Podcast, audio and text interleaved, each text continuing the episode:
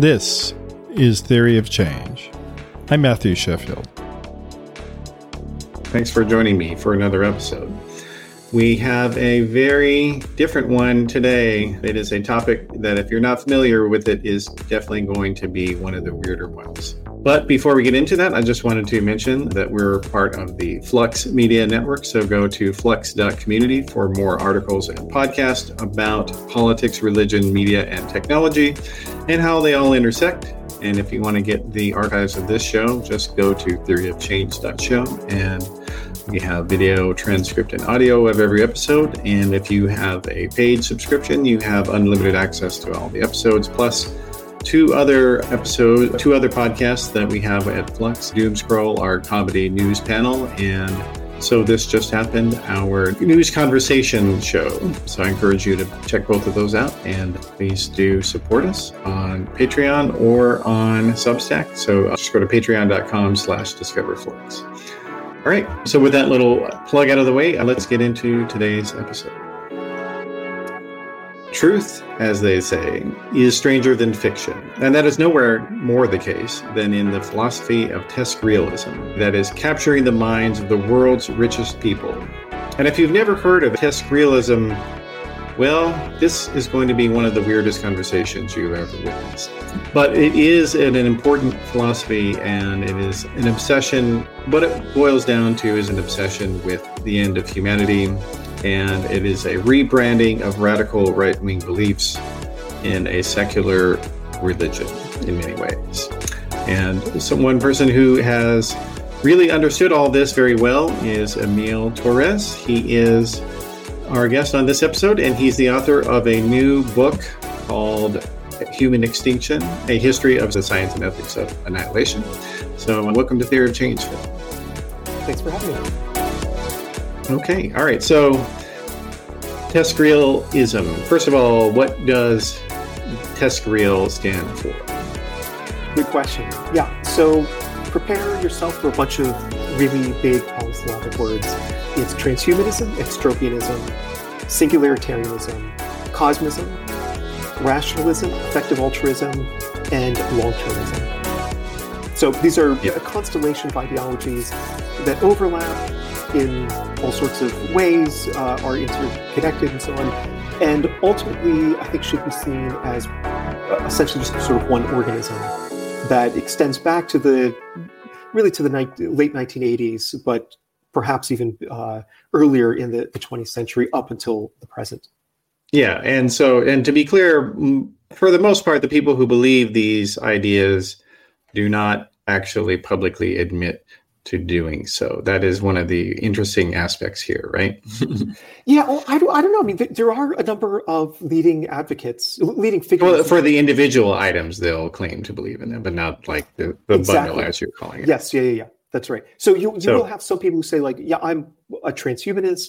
I was part of the extropian movement, also sympathetic with or even excited about the sort of singularitarian thesis mm-hmm. and also a long termist, effective altruist, and rationalist. But so th- th- there's some people who will say that, but at the same time mm-hmm. going like, well, I, I'm I, I, don't really identify with this acronym, which denotes yeah. the the bundle of these overlapping and interrelated ideologies. Yeah, yeah. Okay, well, so let's maybe start with the. Uh, I, I do want to go through all all of the the items here. So, let's start with the oldest one that that kind of came on the scene first, which I guess probably would be transhumanism, right? Mm-hmm. What is transhumanism for people who don't know what that is? Yeah, sure. Yeah, transhumanism first of all can be thought of as the the backbone to the bundle. It's sort yeah. of the, the through line.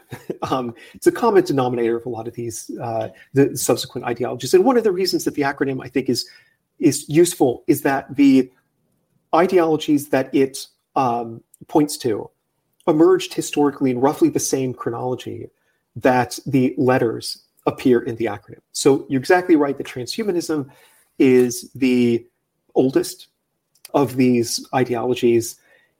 And it's basically the idea that we should, you know, develop advanced emerging technologies, synthetic biology, biotechnology, genetic engineering, advanced nanotechnology, artificial intelligence, and so on, and then use these technologies to radically re-engineer the human organism. So perhaps we could become immortal. We could overcome aging uh, so that our health span, the period of our lives during which we're healthy, can be extended indefinitely into the future. Or maybe we could use brain computer interfaces, which Elon Musk's company Neuralink is trying to develop, that would enable us to link our brains to computers. Maybe we could then access the internet without having to type simply through thought alone. And so there are other, some transhumanists also have considered the possibility of developing technologies. I've called them like tropics, which is based on this term nootropics, which are cognitive enhancement uh, pharmaceuticals of, of, some sort. So tropics then would be the moral analog of that. So these are chemicals that we could use to enhance our morality, to amplify and augment our fundamental moral dispositions of altruism, a sense of justice, and, and so on.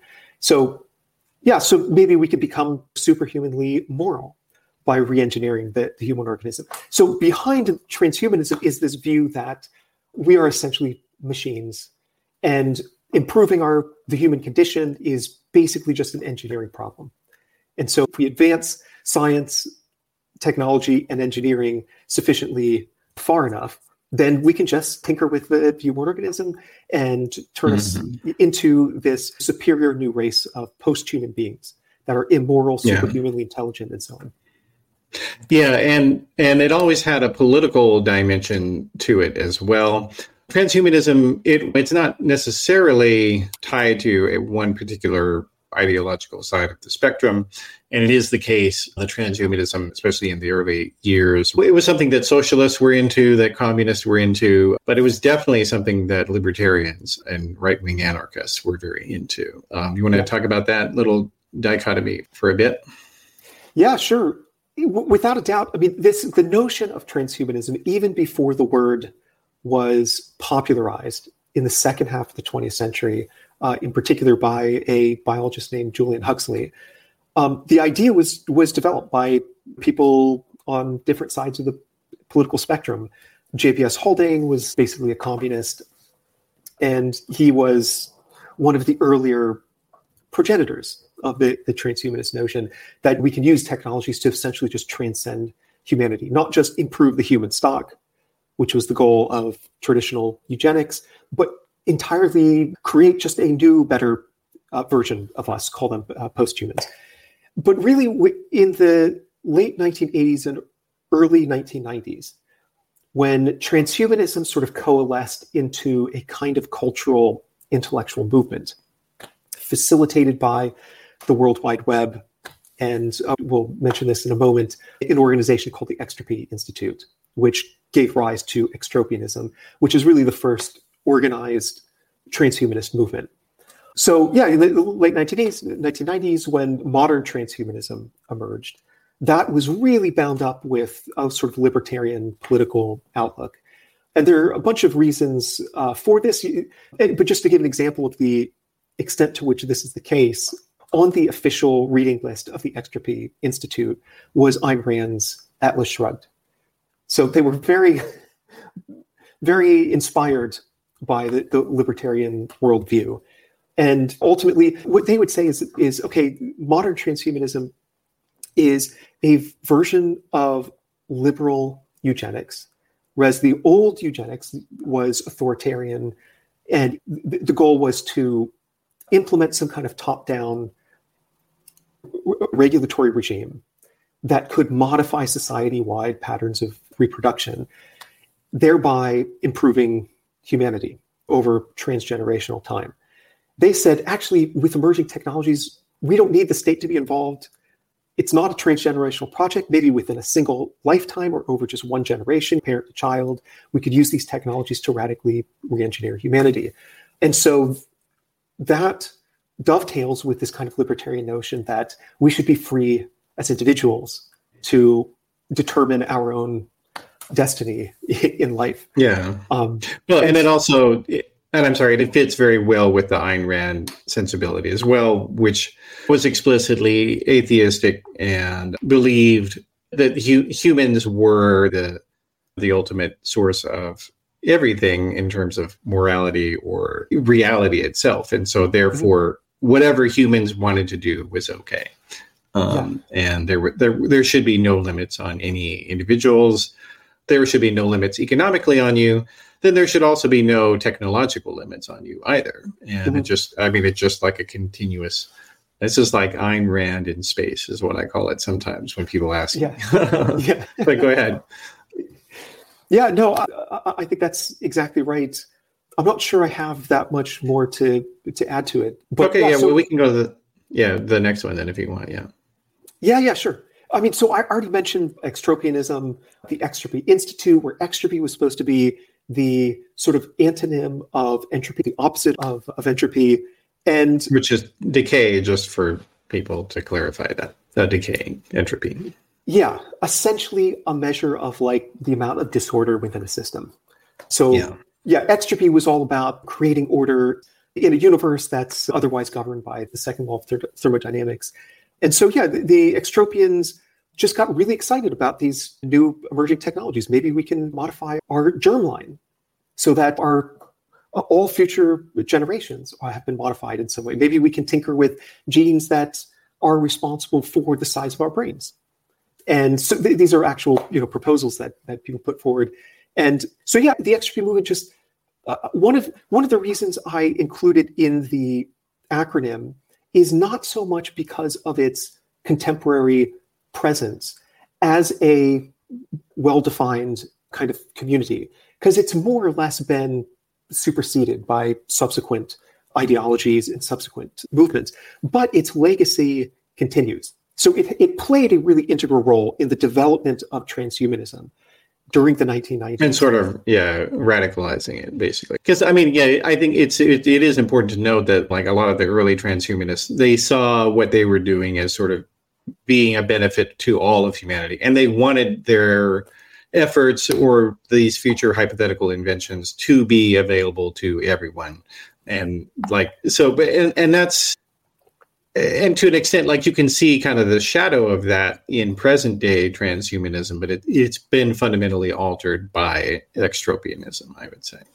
Yeah, yeah, I, I think that's right. Okay. So, so yeah, all right, so, well, let's keep going then.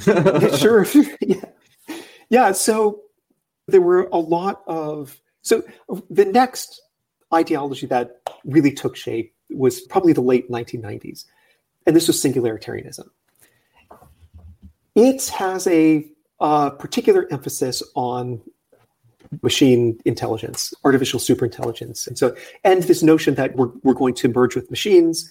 Maybe our brains are going to be digitized, so we'll be we'll be uploaded to a computer. Maybe then we could live embody some kind of like android robotic system to live in mm. this particular world, or maybe we just migrate to a completely virtual reality.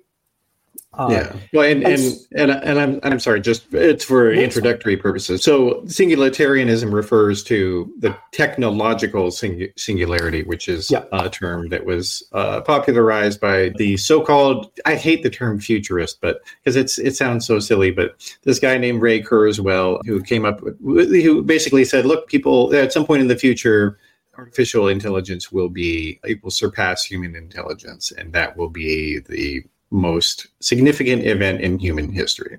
And it, it's a borrowed term from physics, the idea that when you get to the event horizon of a black hole, you cannot escape that gravitational pull. And so whatever happens, you're committed to it regardless. Everything will be fundamentally different after that point. And so that's the term singularity for people who are not familiar with it. But, but yeah, continue. I'm sorry.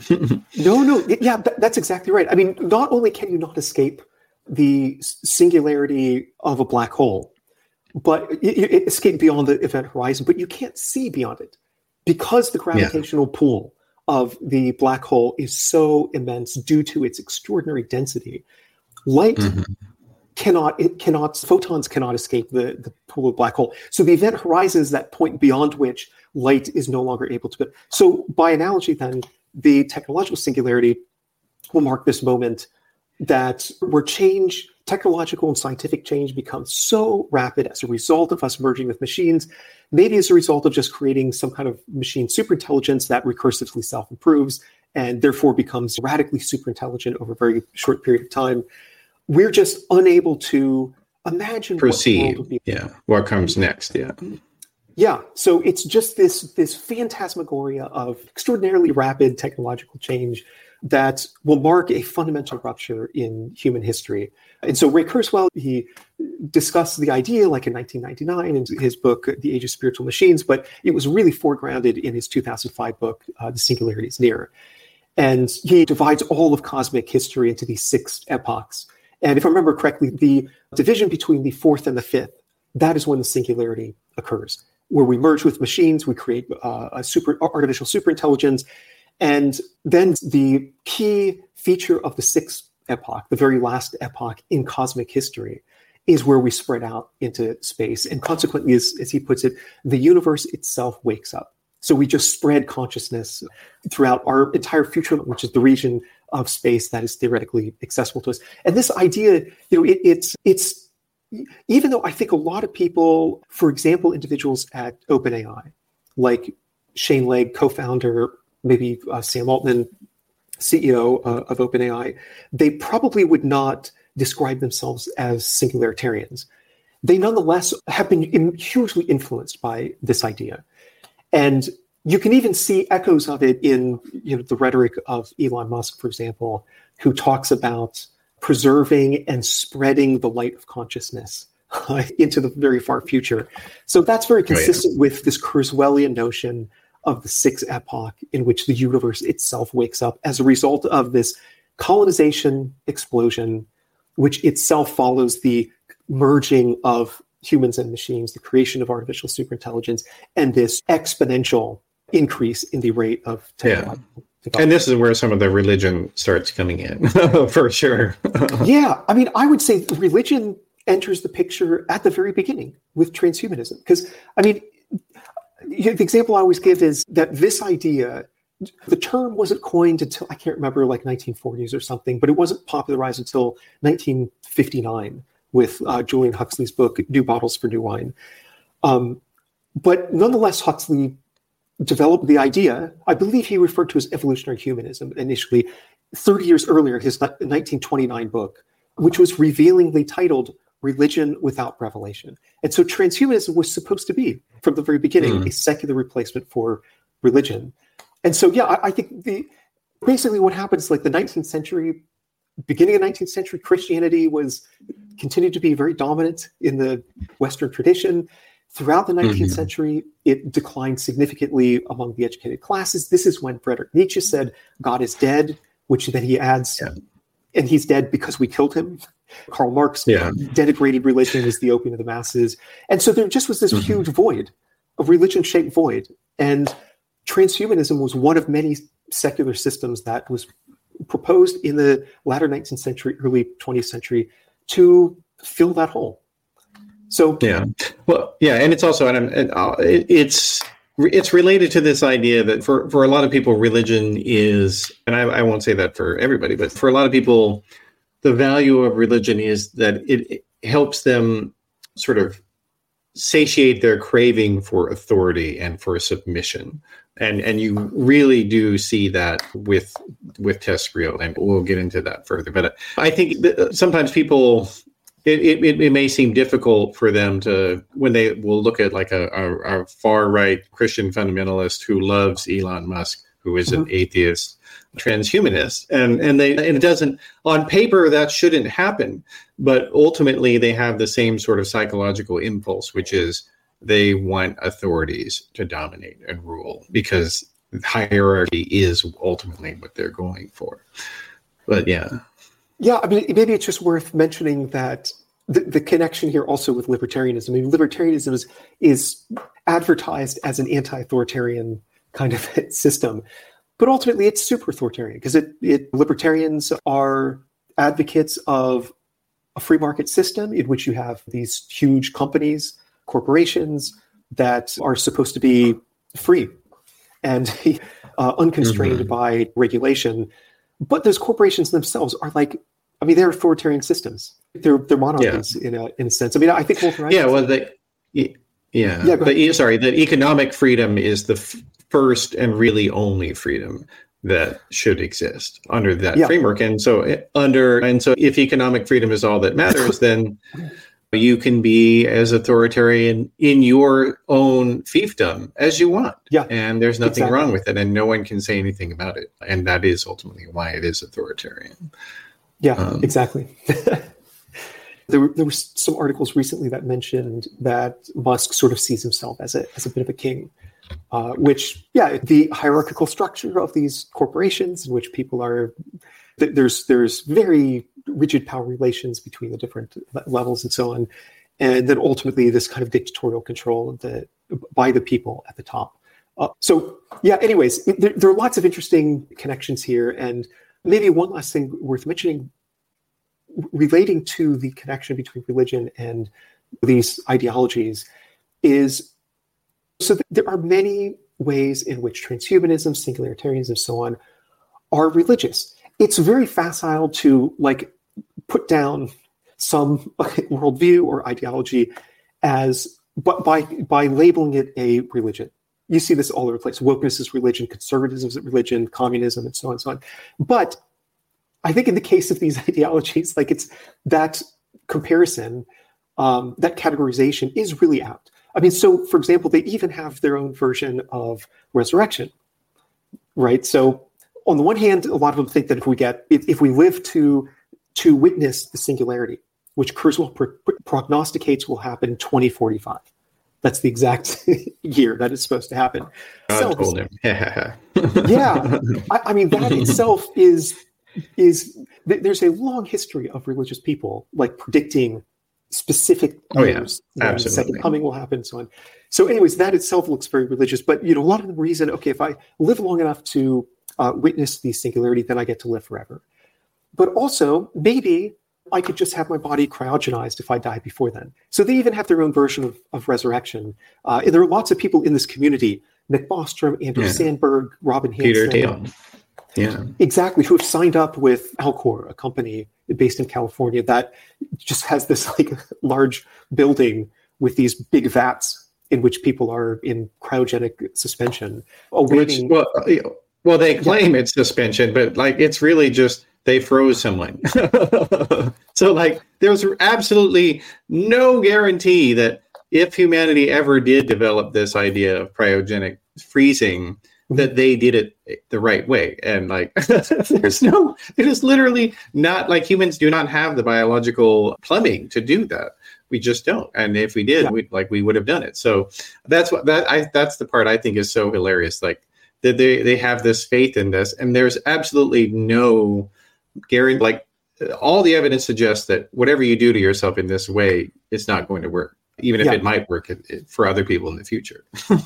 yeah, I mean, you're, you're exactly right. There, there is a kind of faith in the power of technological progress.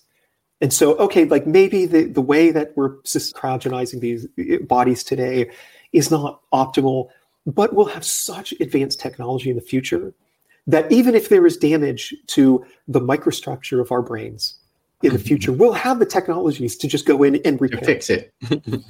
so, but I mean that that's a kind of that's a kind of faith, and in order to sign up with Alcor and have your body cryogenized, it takes a certain degree of like trust, one a kind of arguably unjustified belief, which is one, one notion of what faith means that will yeah. someday have these tech, these magical technologies that will be able to revive us. Exactly. Yeah. yeah. And you made a great point there about people overusing the, the word religion to apply to political philosophies or just philosophies in general. But I mean, the, the thing about religion that I think the essence of a religion is that it has a teleology, that it has a concept of what the final destination of humans would be. And mm-hmm. I mean, of course, that's exactly what this is. And the TESCREALism, it isn't even necessarily atheistic either, because like Peter Thiel, he's a Christian, like mm-hmm. kind of this strange Germanic Protestant hybrid of Christian. But like people, people often think of him as j- just another atheist libertarian guy, but that's not what he's. That's not what he's doing here. Um, yeah, there definitely are religious versions of transhumanism.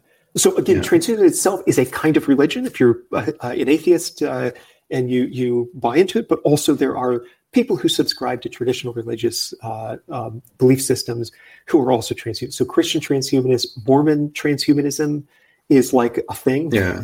so yeah, it's it, well because Mormonism in itself actually is.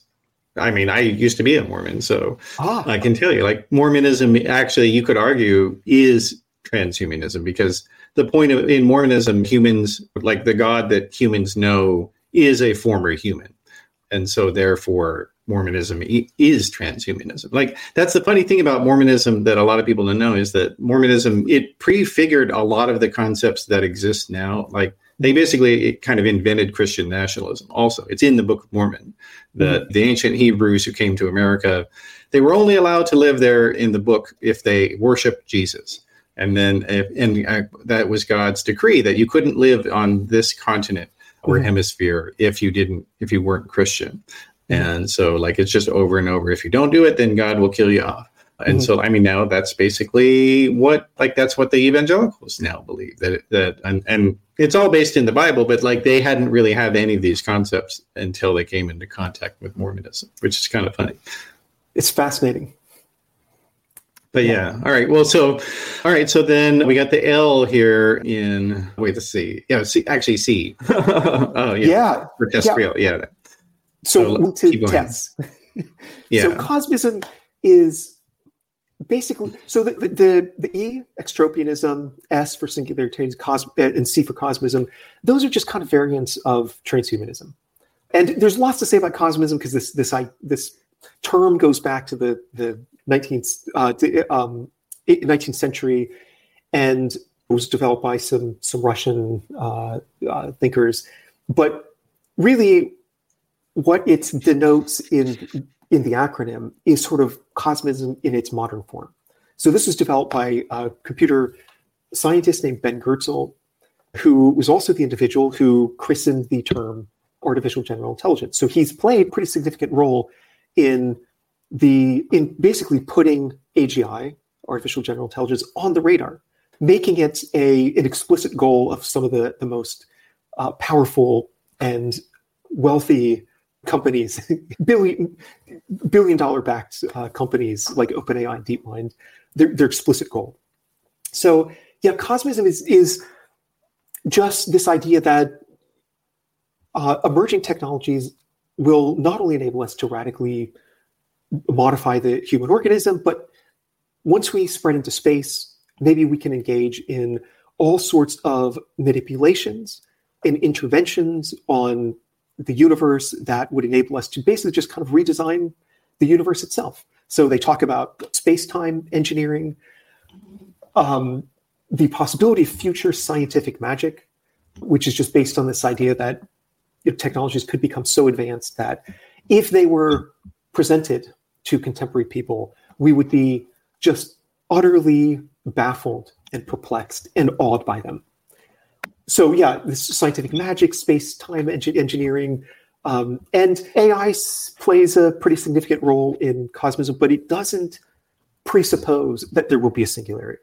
So maybe we'll be able to, to go out and re-engineer galaxies and maybe space-time itself, even if there isn't a singularity, this moment where the pace of technological progress accelerates beyond our comprehension. So yeah, so so that's that's cosmism. And I, that takes us to rationalism. And so the, the, these first a few ideologies are all just kind of variants of transhumanism, as I mentioned. And then from rationalism on, there's also a, a particular connection between all of those ideologies. So should we move on to rationalism?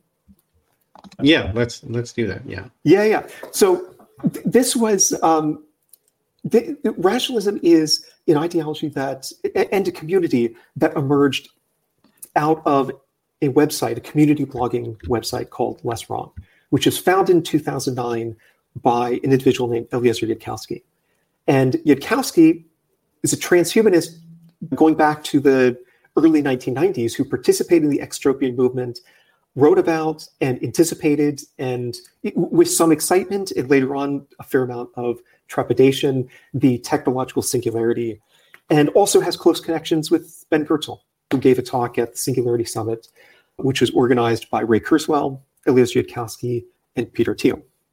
And so, yeah, rational is just the idea that, like, okay, if we're going to create this kind of techno utopian, post human future among the stars, in which there are trillions and trillions of future beings engaged in space time engineering and so on, then that means we're going to date a lot of really smart people, quote unquote smart people doing a lot of really smart things. So let's try to, to take a step back and try to figure out how to optimize our smartness.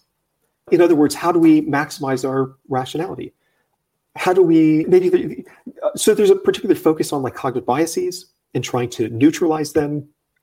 Uh, yeah. The use of cognitive heuristics and yeah. Yeah, I'm sorry, and I and I have to say like some of their things that they come up with are just like they're they're cute actually. Like not even they're just so naive. Uh, like because none of these people really had any background in philosophy or logic and so like they were this was just like kind of a a communal it's like it was like the wikipedia approach to epistemology and so in some ways it's just laughably laughably jejune if you will but i don't know you tell me what do you think I, I, think that's exactly right i mean yudkowsky himself is an autodidact who dropped out of yeah. i think it was high school maybe it was middle school so never went mm-hmm. to, to college which is fine um, yeah. one shouldn't be judged purely based sure, on yeah. that.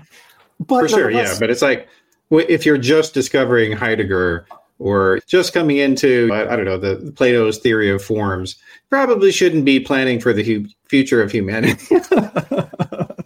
I mean, one of the advantages of going to university is you get a kind of systematic introduction to uh, human knowledge.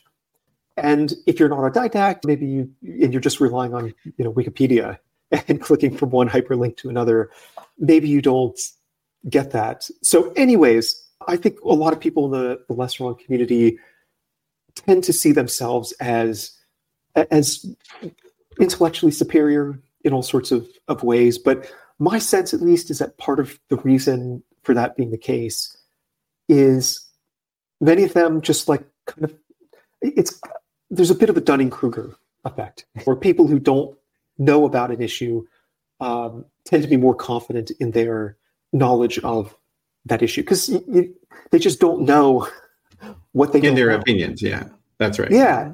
So, anyways, less less wrong. There's a huge emphasis on on a particular version of rationality, on Bayesianism, on certain approaches within decision theory. In fact, they've developed their own uh, theories within decision theory which have not had any real impact at all within academia. So they're very popular yeah. among the, the less wrong people. But if you talk to actual experts, they're like, no, this is just kind of a silly well, idea. Yeah, well, and, and and be honest, like the idea of of applying the the idea of funging mathematical probability, which is what Bayesian sort of theory is, to mor- moral decisions, like it's ludicrous. It makes no sense. And the idea that you're going to sort of eliminate all the cognitive biases or perception, not, not even not like your process, but just things you can't even know about. Like mm-hmm. it is literally impossible. Like it is just as dumb as these creationists claiming, well what are the odds of an eyeball evolving? It's one times two to the thirty-seventh power." And it's like you can't fucking know that. You're just pulling that number out of your ass and but but you're but you're doing it in a in a way that sounds vaguely mathematical so you think it sounds good but it's just absurd yeah absolutely there's an appearance of rigorousness and mathematical robustness to a lot of what the less wrong people talk about but ultimately yeah i mean it, it's like Toby Ord, for example, who's an influential effective altruist, co-founder of the movement. We'll talk about that in a moment, as well as one of the leading advocates of long-termism. He estimates that, for example, the, the overall probability of an existential catastrophe within the next hundred years, from 2020 when he published his book on the topic to 2120, uh, is Russian roulette. So it's, but it, it's like actually he just pulled this number out of a hat and it's supposed to be like sort of adding up the probabilities of like climate change causing existential catastrophe, AI, and so on. But those where do those numbers come from? Like nowhere. So at first no, it's glance, garbage in, garbage out. Right? garbage in, garbage out. So yeah, at first glance, it looks pretty rigorous. Like but actually it's just not at all. And so another example that I think illustrates the silliness of this sort of quantitative approach was comes from a, a less wrong uh, article that Yudkowsky authored, uh, authored, in which he argues that if you have a choice between two scenarios, one in which there's some unfathomable number of human beings who who must suffer the almost imperceptible discomfort of having a dust speck in their eye. So you add up all of that discomfort and then compare it to a single person being relentlessly and horribly tortured for 50 years. You should choose torture because why should you choose torture? Because it's less bad. Overall, if you do the math, 50 years of being tortured is just is less total amount of suffering than all of these imperceptible. Just keep multiplying it. And eventually you get a, a number that is, is, significantly large to justify this particular decision.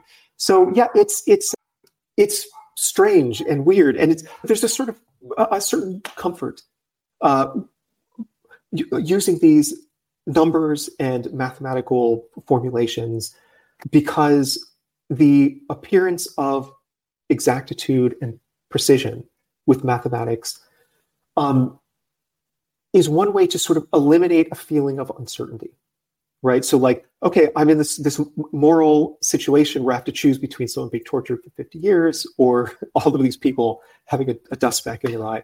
What do i do? Well you just crunch the numbers and you know that the dust specks scenario is worse. And but all the ultimately i think that sense of certainty and uh, confidence is just completely misplaced. so, yeah, yeah, absolutely. All right. Well, keeping on in the acronym here, then. Yeah. So moving on to effective altruism, there was an EA or effective altruist who once told me that EA is basically what happens when rationalists pivot from thinking about rationality to thinking about morality. And I feel like that's a pretty good, a pretty good description of what effective altruists mm-hmm. are, are all about. So they're basically using many of the same tools, the same kind of ideas from decision theory to navigate these moral situations. So, I mean, Yudkowsky basically addressed this in that article about dust specks, but EAs are, you know, interested in like, okay, if I have a certain amount of money and I want to maximize the total amount of good that I do in the world. So maybe that means like saving the total, the, the largest number of people possible should I give it to disaster relief or to you to buy anti-malarial malaria? Yeah, yeah, yeah. Well, if you crunch the numbers, which maybe you the numbers are ultimately kind of meaningless or misleading or something like that. If you just ignore the difficulties with that, if you crunch the numbers, you'll find that buying those bed nets wins every time. You just save many more lives than if you give to disaster relief. And so yeah, EAs. It, I, I think this is another example of one of these ideologies that at first glance looks pretty reasonable because you just want to do the most good. But when you look at the details, all sorts of significant major problems emerge. So, just to give you another illustration, uh, one of the ideas that was developed by effective altruists was this notion of earn to give.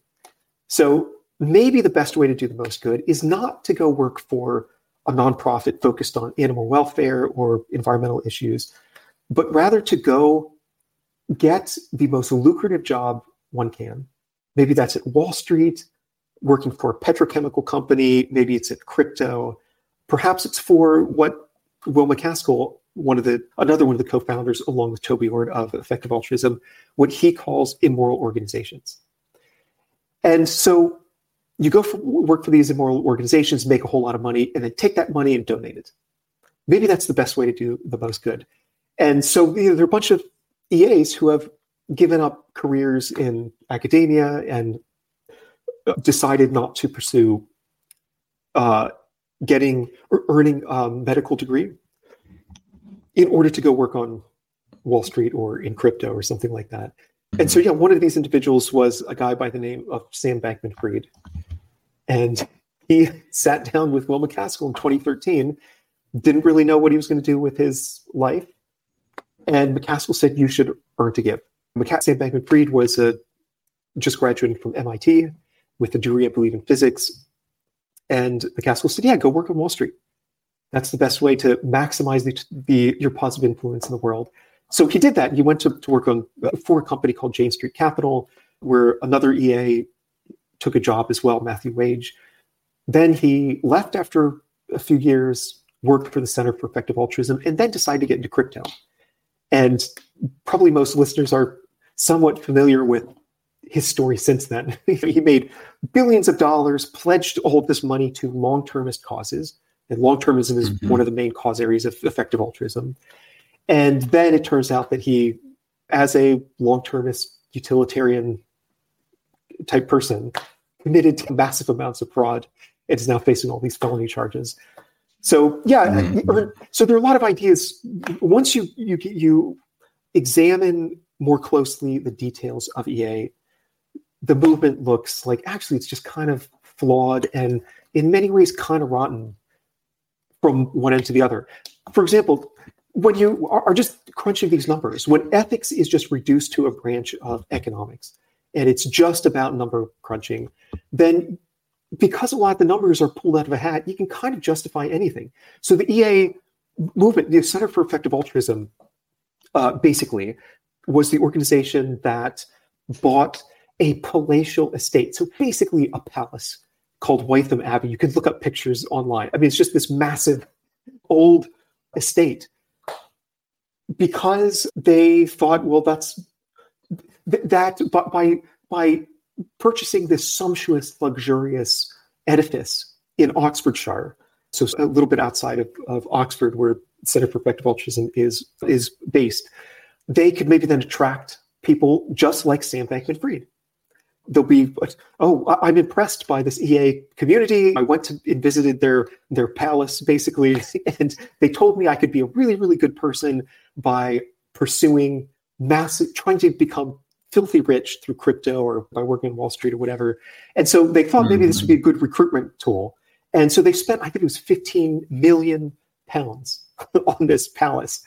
And you can crunch the numbers in a certain way such that this looks like the, maybe the best way to do the most good.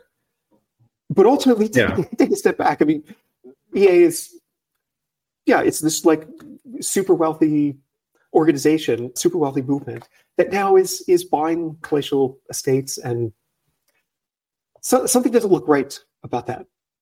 yeah, are you really helping humanity by?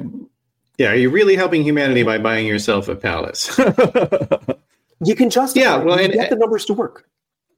Yeah, it's it's true, and like and and you can see this sort of fungibility of ethics and economics. I mean, you can see that even just in more mundane news, like with Donald Trump and the trial that he's having right now for having committed all this fraud in the state of New York. With and he's claiming, well, these are it's just all about me overestimating the value of my properties. That's all this is, and it's all fungible. You can say anything is worth any amount of money. It doesn't matter and like so so it's so and he's right about that in some re- uh, regard but of course that's not actually what he's on trial for. He's on trial for lying about the square footage of things and the number of bedrooms for things and and the what the taxable value like that's the actual trial but you know the the overall moral point he's trying to make is actually correct here and, and applicable in this case. And you and i would say also though the the idea of effective altruism and libertarianism like again this is this is Ayn Rand all over again, because according to Ayn Rand, the the best and most moral action is to self to serve yourself. That it is the gospel of selfishness, as some of her contemporary critics had called it at the time.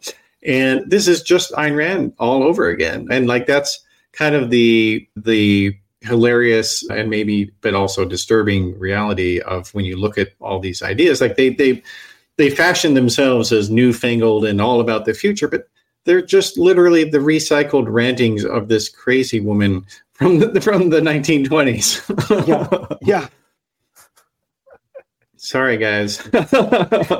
but yeah, but, but I mean, but in addition to being just kind of intellectually insipid, um, it's worse than that, though, because these people have so much money. I mean, Elon Musk is a devotee. Peter Thiel is another one. Like they have more money. Uh, people with this sort of delusional mass levels of delusion, mass levels of delusion they've never had this level of money in human history. In the past, people who got super rich, they just were addicted to money. That's all. That's the only thing they really wanted was to get more money. But these guys have something else on their minds, and and they're really pushing for it, and and and like kind of distorting our our politics, not just in the U.S. but in other countries as well. You want to talk about that a little bit? Yeah, sure. I mean, as you suggest, the EA and long term is really the TESCREAL movement in general has just billions and billions of dollars. I mean, tens of billions of dollars behind it. Um, some of the most influential people in the world are advocates of long termism, or Peter Thiel gave a keynote address at an uh, EA conference. EA, like one of their main conferences. So this wasn't just like some kind of fringe EA group. But yeah, so so already they're just extremely powerful from I kind of with respect to how much money they have, but they're also increasingly trying to infiltrate the political arena. And so Toby Ord, who I mentioned earlier, co-founder of, of EA, who's one of the main long-termists, he's been an advisor for you know government reports, a report that was released by the United Nations in fact, a, a UN dispatch uh, article from last year mentions that, and I'm more or less quoting here, foreign policy circles in general, the United Nations in particular, are beginning to embrace long termism, which again is just a, a, a variant of EA. And oh, last year also there was a, or was it earlier this year? I can't, I can't quite remember. There was a candidate for Congress from Oregon who was in EA who EA long termist who got a record breaking amount of campaign money from Sam Bankman Fried and was running on basically a kind of long termist platform. Uh, ultimately lost by a large margin, I think, because people and was a Democrat. And was it was a Democrat? Yeah, and he was a, and he was a Democrat. Yeah. Like that. That's important to note. Because yeah, like and Bankman Fried gave in millions and millions of dollars to Democrats. And and like I mean that and that is I mean as real vulnerability. Yeah as Republicans yeah. And so this is like these are these are serious um, issues. And, and and and the other thing also is that they're trying to sort of distort not just the campaign finance system but also the educational systems as well. Mm-hmm. So uh, you had mentioned you know some of the Oxford connections with EA. You want to talk about some of that a little bit? So, rationalism was really a product of mostly of people who were based in Silicon Valley. EA was developed primarily by people based at Oxford University. And so William MacAskill, Toby Ord, Nick Bostrom, who's co-founder of, of long-termism, has been very influential. And yeah, so at Oxford, over the past five years or so, there's been a proliferation of different institutes that are very well funded and are explicitly committed to EA values, in many cases to long termist values, because long termism has become probably the most influential cause area within EA. So EA initially was focused just on alleviating global poverty. And then it expanded to include animal welfare and long termism, because basically EA's realized that, okay, if I want to the future of humanity could be really, really big. And the total number of people who could exist in the far future could be enormous. And so, if my goal is to positively influence the greatest number of people, and most people who could exist will exist in the very far future, then the best, maybe the best way to maximize my positive influence on the greatest number of people is to focus on the very far future rather than the present. So, it's it's not that future people matter more; it's just a numbers game once again, you can see a theme here. Uh, there's just so many more possible people in the very far future. If we that they matter live, more, yeah, that they just in aggregate they matter more. Yeah, and somehow they these guys are able to know what will help them and not anybody else. No one else knows how to help them.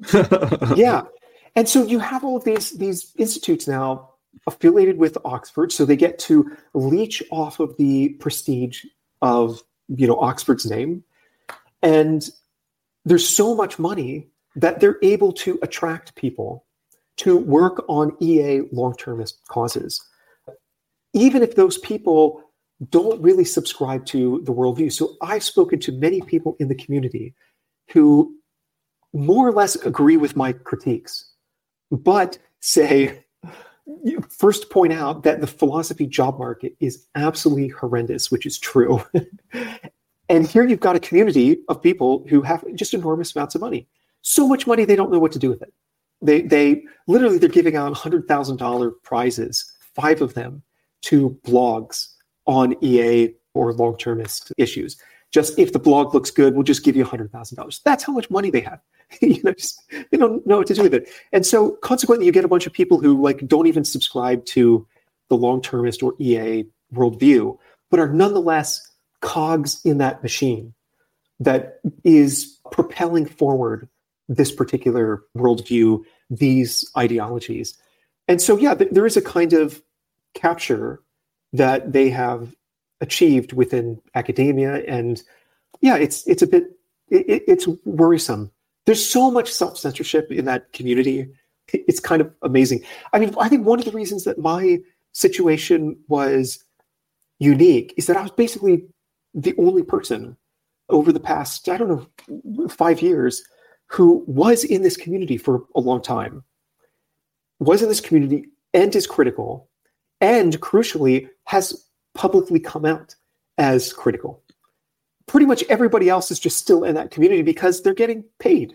People, ultimately, at the end of the day, people just want to be able to, to put food on the table. Support themselves. And, yeah. Yeah. And I, I'm sympathetic with that. So yeah anyways it, it's a it's a worrisome situation because there's a kind of momentum that they're able to build within i mean even though if you go and talk to professional philosophers the i would say that the large majority would say that ea and long-termism are misguided or perhaps just complete non-starters it's just a, like utterly bizarre i mean a lot of people would look at the arguments for why long-termism is true and say that argument is a reductio so rather than the long termist saying, here's an argument that supports my long termist conclusions, they'd say you shouldn't mm-hmm. accept those conclusions precisely because the arguments are so bizarre. It's so unconvincing. Yeah. so, yeah, nonetheless, yeah. they've got so much money and so much power that they're able to still attract. Yeah. Still, but is it Oxford and yeah, sorry, for sure, yeah. No, no. Well, so I mean, so these ideas are so they're so rich and they're so influential, but also so obscure I mean, do people when you have tried to talk to people about this stuff? I mean, I I feel like some people when they hear about it, they just can't believe it's even real, and like it's just so weird and dumb to them that they can't they don't even want to take it seriously. Is that has that been your experience? So um, I am I am thinking of writing a book on the TESCREAL bundle of ideologies. And mm-hmm. one of the ways that I might open it is by mentioning exactly this issue that the second half of 2022, there were a whole bunch of reporters that got in touch with me about long termism, EA, transhumanism. What are these ideologies? I didn't have that acronym coined yet. I mean, the acronym was developed by Dr. Timnit Gebru and I. I coined it, but she played an integral role in sort of developing the, this concept. So even before that acronym existed, people were basically just curious about the TESCREAL bundle. And so reporters would contact me. I'd, I'd give an interview, explain what long-termism is, and what this techno-utopian vision of our post-human future among the heavens consists of. That is at the very heart mm. of the TESCREAL bundle. And on numerous occasions, I had reporters come back to me and say, I talked to my editor, and there is no way they're going to publish an article on this because they, they told me whoever you spoke to, which is me, clearly is just like making stuff up, doesn't know what you're talking about because it's it's so bizarre that like go tell whoever you spoke to that they are making this up. making this up. And, and whoever they are, don't believe them and move on to another topic. And then fast forward like six months later, I'd have the same reporters contact me and say, my editor has read some stuff. Understands now that you were completely accurate about all of this. and so we want to, to publish an article and could, could, could you be interviewed for that? So it was, it was amazing. You're exactly right. There's so many people who first come across this and think it is so strange. It just can't be true. Or they'll read something I wrote and think, He's exaggerating. Yeah. Quick example: there, there was a, uh, an author um, who published an article in the Los Angeles Review of Books, and they cited a current affairs article that I published on long-termism. And in their LARB, so Los Angeles Review of Books, in their LARB article, they said they refer to my article as uh, uh, they use the word hyperbolic, and like, oh, it's it's just a bit like unhinged. this article that I wrote.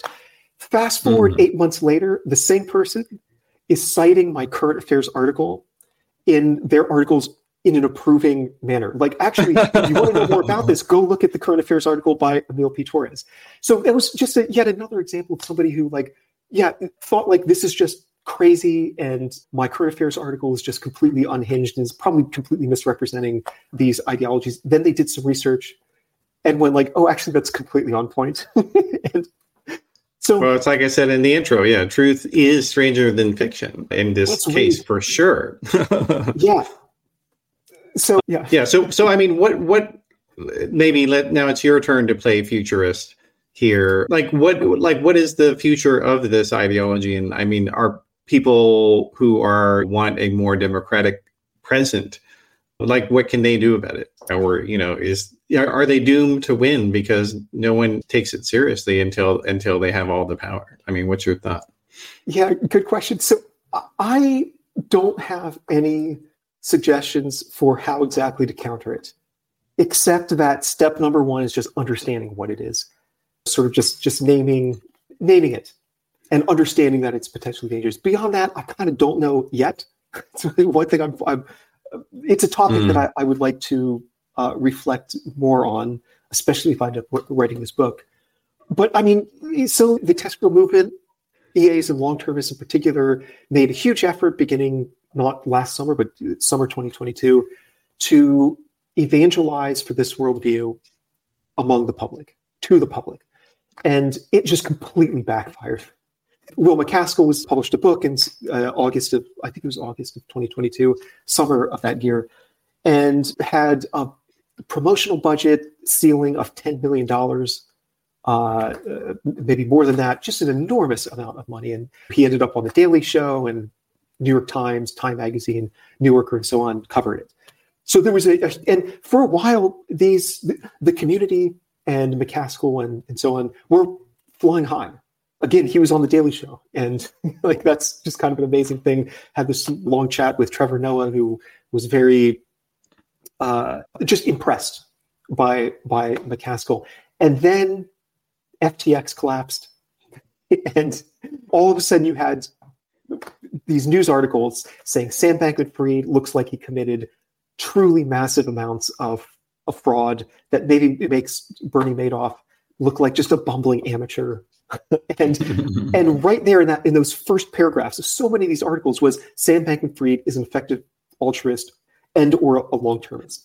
So oh my gosh, it just this this PR push just completely backfired, and it was just kind of downhill uh, from then. There was just there was just one scandal after the other. The Wytham Abbey thing came out.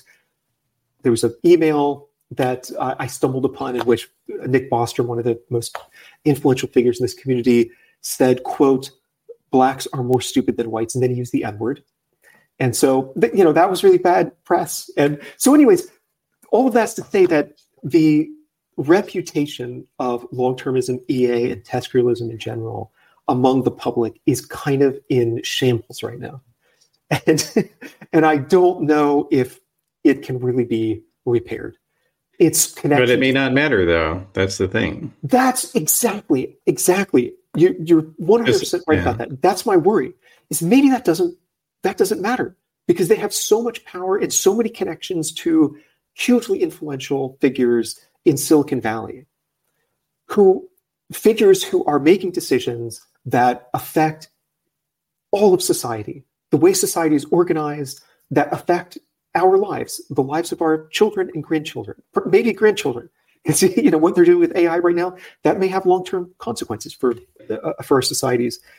So yeah. maybe it doesn't matter if the public thinks long-termism is nutty and effective altruism is flawed, and have those ideologies just really intimately connected with SBF, a fraudster, and so on.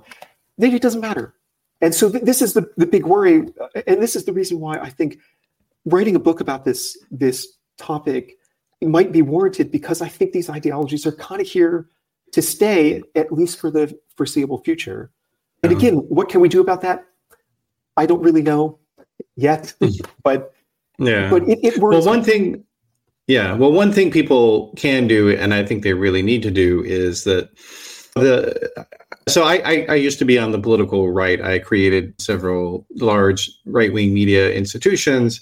And then having switched over to the left, I can tell the, the level of professionalism, the, the knowledge of how politics works is just significantly lower on the left.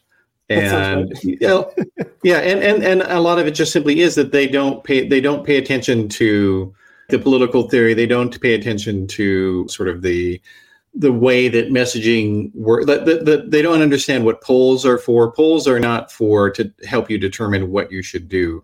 They're for how to sell what you want to do. But that's how you use polls. And, and they don't seem to understand any of that stuff. And and they don't build institutions. They don't help people have careers. So like what we need people who are watching or re- listening to this you guys have to tell the people in your lives that this stuff matters.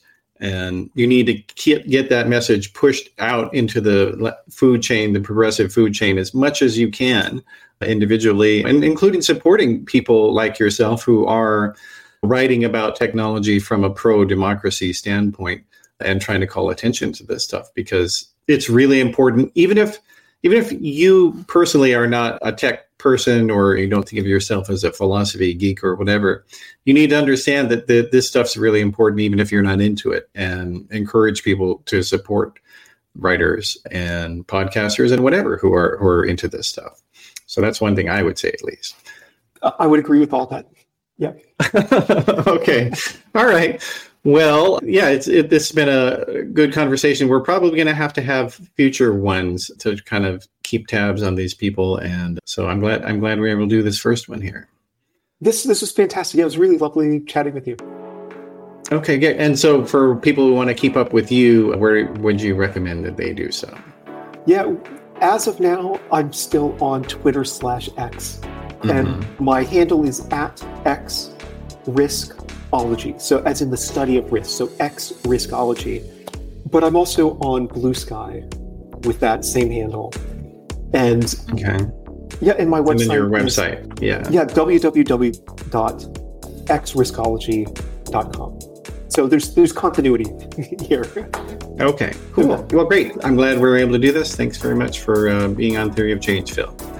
Thanks so much for having me. It's great. All right, so that's the program for today. I appreciate everybody for joining us for the discussion.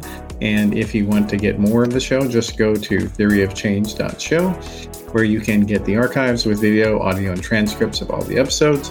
And then if you like this program, you can also get some other ones that I am on through the flux.community website. We've got several other ones there worth checking out. So I encourage everybody to do that. And if you are interested in supporting the show, you can go to patreon.com slash discoverflux where you can sign up for a uh, membership level. And we also have uh, memberships on the Theory of uh, address. You can subscribe on Substack uh, as, as a free option or as a paid option. And I'm very grateful to everybody who is sustaining the show. I definitely need your help with that. I couldn't do it without you. So thank you very much. And I think that will do it for today. Thank you, everybody, for watching, listening, or reading. I'll see you next time.